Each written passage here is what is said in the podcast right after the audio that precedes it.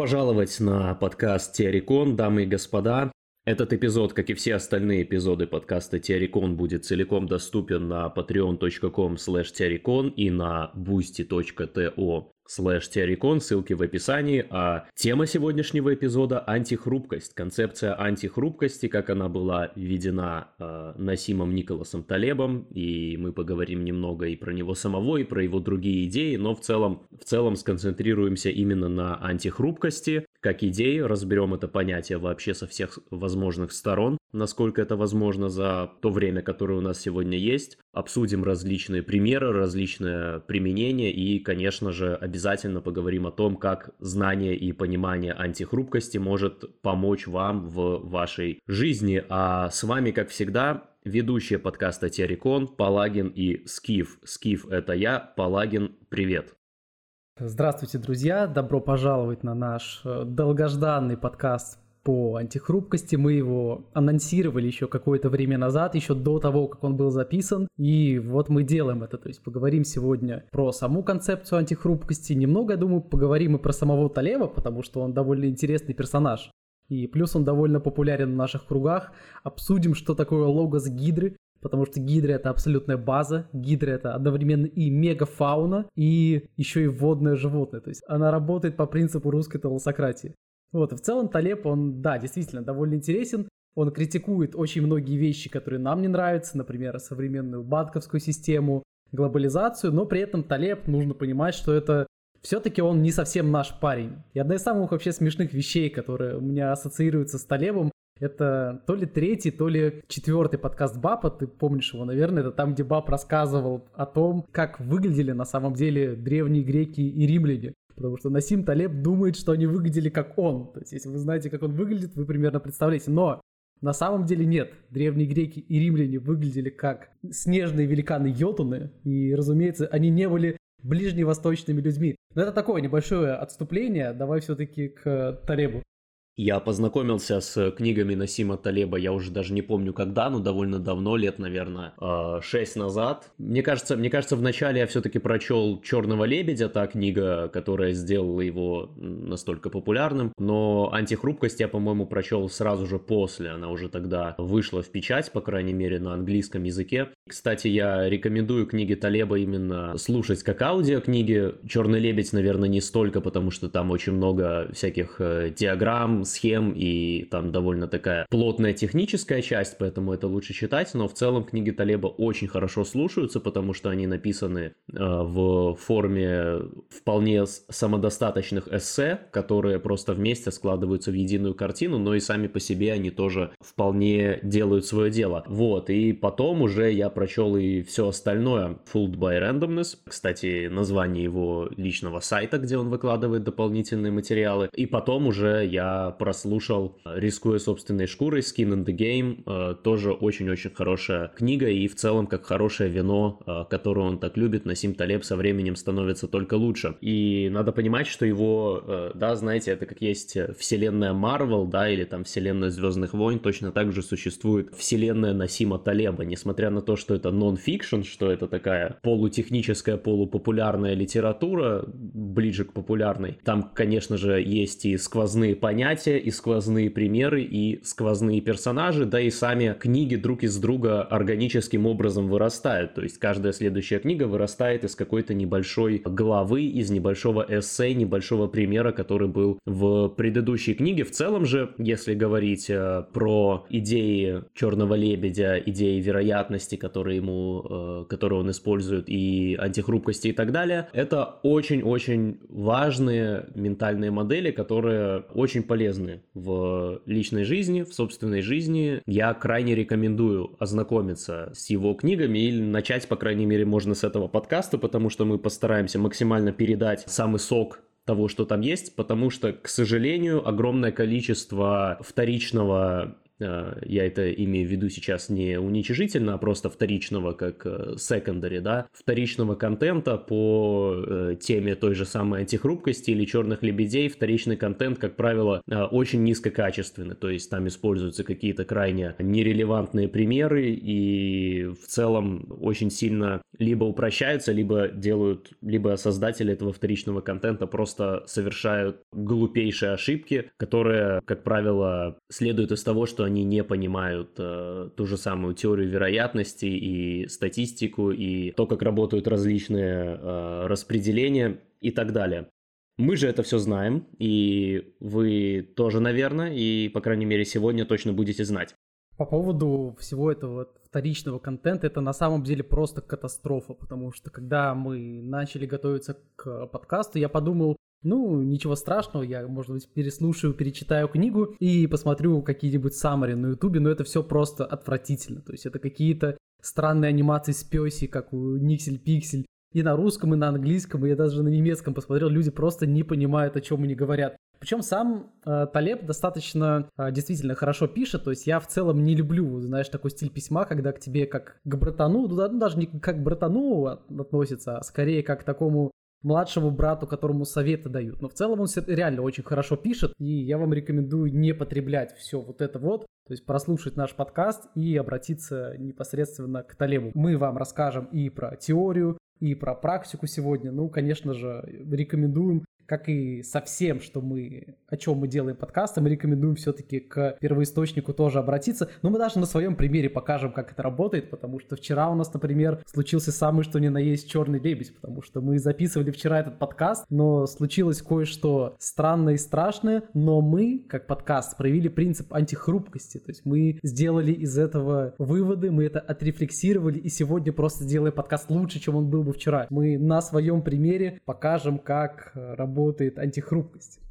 Uh, да, действительно, у нас э, вчера случился черный лебедь. С черным лебедем, как обычно, вышла смешная история, когда какой-то интеллектуал вводит какое-то понятие, которое хорошо звучит, и потом uh, куча всяких 100 IQ идиотов, 110 IQ среднебровых, так называемых, да, они просто начинают как попугаи, как обезьяны все это повторять, и всем это почему-то нравится очень сильно, хотя uh, сути, сути они никак не раскрывают и, возможно, даже не понимают. Черный лебедь — это та первая идея, благодаря которой Талеб именно стал э, широко популярен. Идея черного лебедя заключается в том, что это на самом деле известная в логике, известная в логике принцип того, как бы чем э, индукция отличается от дедукции. То есть смысл, смысл в том, что индукция никогда не может дать стопроцентной уверенности вообще ни в чем, ни в каком выводе. Грубо говоря, сколько бы ты ни наблюдал белых лебедей, и если все лебеди, которых ты когда-либо видела, не белые, и ты продолжаешь наблюдать других лебедей, они белые, сколько бы ты этого не делал, ты никогда не можешь быть уверен, что черный лебедь не появится. А если говорить уже более общо, то «Черный лебедь» — это событие, а, это низковероятное событие, то есть событие, которое мало, маловероятное, оно происходит очень редко, и частота его происхождения тоже нам неизвестна. Это событие, которое невозможно предсказать по определению, и оно имеет какие-то большие последствия обязательно, да, то есть это непредсказуемость плюс большие последствия. В качестве примера Талеб э, в первую очередь очередь показывал тогда банковский кризис 2008 года. Он был одним из тех людей, который его так или иначе предсказал. Но тут надо понимать, что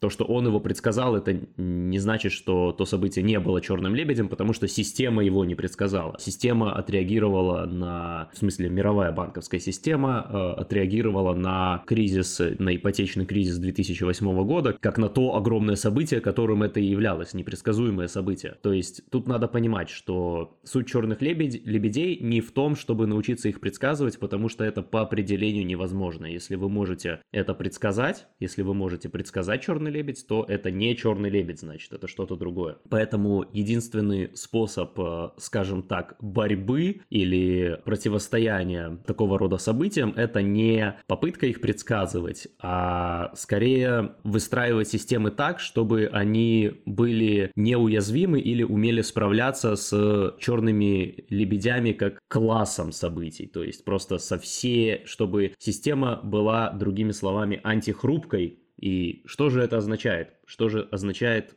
антихрупкость. Антихрупкая система, она действительно может справляться с такого рода событиями. Ну, тут нужно объяснить, конечно, что такое антихрупкость. Антихрупкость — это полная противоположность хрупкости. До того, как вышла книга Талеба, он э, спрашивал студентов и других людей о том, какое же слово является противоположным хрупкости. И ответы, которые он слышал, это были устойчивость, э, твердость и что-то в этом роде. Но дело в том, что это совсем не так. Дело в том, что именно антихрупкость является противоположностью хрупкости. Сейчас я это постараюсь э, объяснить на примерах. Э, мы можем представить себе, что эти понятия существуют на спектре, где хрупкость находится слева, посередине находится устойчивость, а справа находится антихрупкость. Хрупкость — это те предметы и системы, которые от влияния хаоса, ошибок и случайностей получают вред. Для них любые случайности, они вредны. Керамическая кружка, она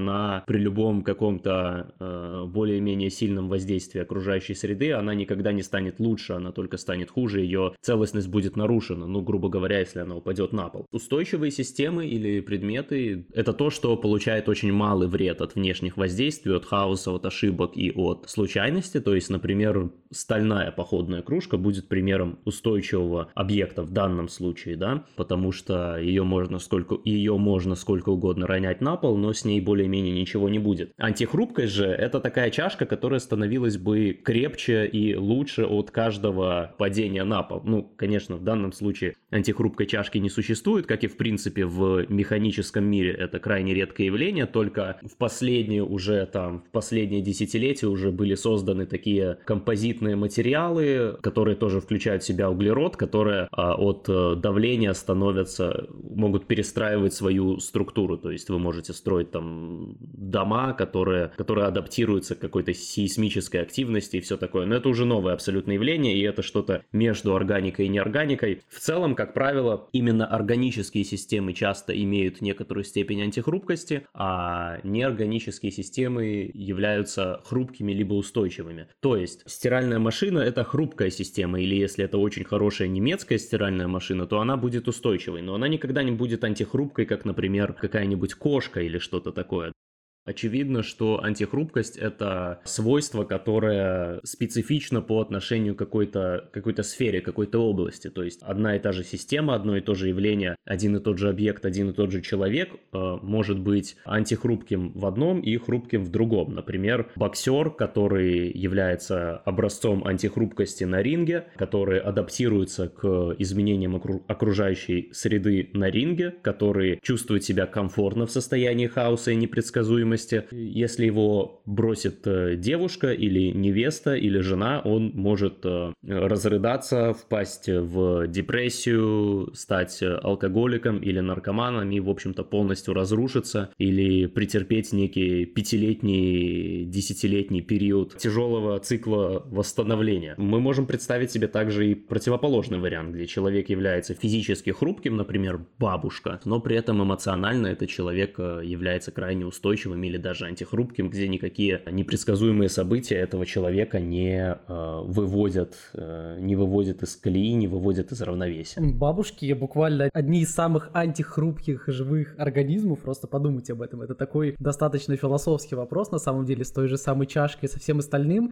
И вообще это своего рода искусство сделать что-то хрупкое, антихрупким. Например, когда мы говорим о чашке, у меня самая такая яркая аналогия это с искусством кинцуги, когда ты просто берешь разобранную чашку и то, что она сломанная, делаешь ее преимуществом. Это действительно интересный момент. И согласитесь, в этом есть какая-то мощь, в этом есть какая-то эстетика. И в целом у Талеба... Да, но только надо, надо обязательно уточнить здесь, что ты не делаешь антихрупкой чашку. Здесь речь идет именно о твоем, как бы, э, чашка по отношению к тебе, скажем так, или по отношению к миру, то есть здесь... Да, то есть тут происходит гегелевское снятие, как оно везде происходит, на самом деле. У Талеба есть и такие более хорошие примеры, на самом деле, и с точки зрения мифологии, например. С точки зрения мифологии, хрупкий предмет является Дамоклов меч. То есть вы, наверное, слышали эту историю, этот миф о тиране Сиракуз Дионисию. Который... Ну, точнее, даже не меч, А, ну, тот, состояние, да, вообще состояние под этим мечом, да, у которого был э, собственный фаворит Дамокл, который считал Дионисия самым счастливым человеком на Земле. Он был тираном очень крупного города, у него было все, что он только мог пожелать. Да, в общем, в один момент этот э, тиран Дионисий вот просто взял своего фаворита и на один день посадил на свое место, на свое царство, посадил его на собственный трон, разодел его как себя но при этом подвесил на конский волос над ним меч, чтобы он осознал, как это работает в действительности. Потому что жизнь тирана, особенно в Древней Греции, в древнегреческих городах, по сути, была очень хрупкой. Одна из самых э, хруп... Одно из самых хрупких состояний, в котором ты мог находиться. В тот же самый момент Феникс является, по сути, неуязвим. Является чем-то неуязвимым. То есть Феникс может быть разрушен, Феникс может переродиться, но при этом он остается тем же самым Фениксом. То есть это тот же самый камень.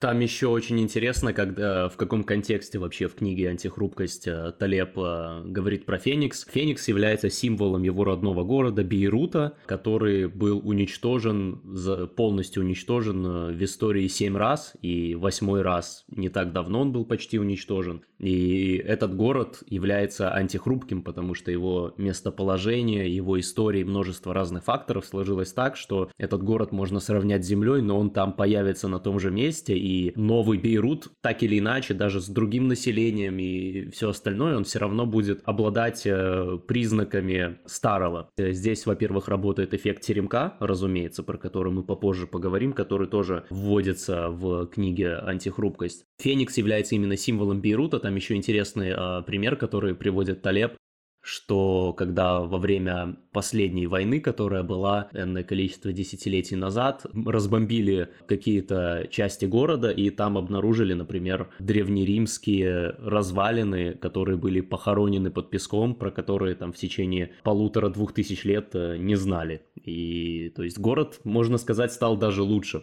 очень много таких моментов, на самом деле. Тот же самый Рим, мне кажется, вообще был бы просто идеальным э, городом, если мы пытаемся какой-то пример привести. С Римом что только не происходило, кто его только не разрушал, там и стены срывали, и все, и все, и все, что только можно, все катастрофы возможные там были. И, тем не менее, Рим как стоял на месте, так и стоит. И, соответственно, если мы говорим также про мифологию, пример антихрупкого существа по Талебу из мифологии, это, конечно же, гидра, о которой мы с вами сегодня говорили. Когда ты отрубаешь гидре голову, у нее вырастают две. Она не просто остается той, которая была, она становится только сильнее. Соответственно, мы с вами должны стремиться к тому, чтобы стать гидрами, потому что, по сути, весь хаос какой-то, все какие-то проблемы, ты просто, ты просто извлекаешь из них выгоду. Это очень мощная технология, но ее, конечно же, очень-очень-очень тяжело осилить. И плюс мы понимаем, что так как это спектр и не бывает абсолютно этих хрупкости, Геракл с Гидрой все-таки разобрался. То есть имейте это в виду.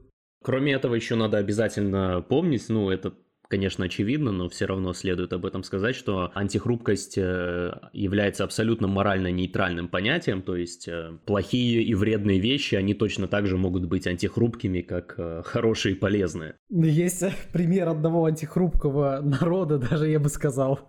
Да, или даже не одного. Двух. Э, да, ну про это, про это просто следует помнить, что э, антихрупкость это понятие из той же категории, как, например, сила. То есть что-то плохое тоже может быть очень сильным, поэтому. Там дальше э, Талеб приводит э, пример, чтобы объяснить антихрупкость в жизни. Талеб приводит пример двух братьев, которые греки, судя по всему, судя по тому, что их зовут Йонас и Иоаннис, и они живут оба в Лондоне. Э, Йонас работает э, в банке, у него стабильная, хорошая, высокостатусная работа, а Иоаннис работает таксистом.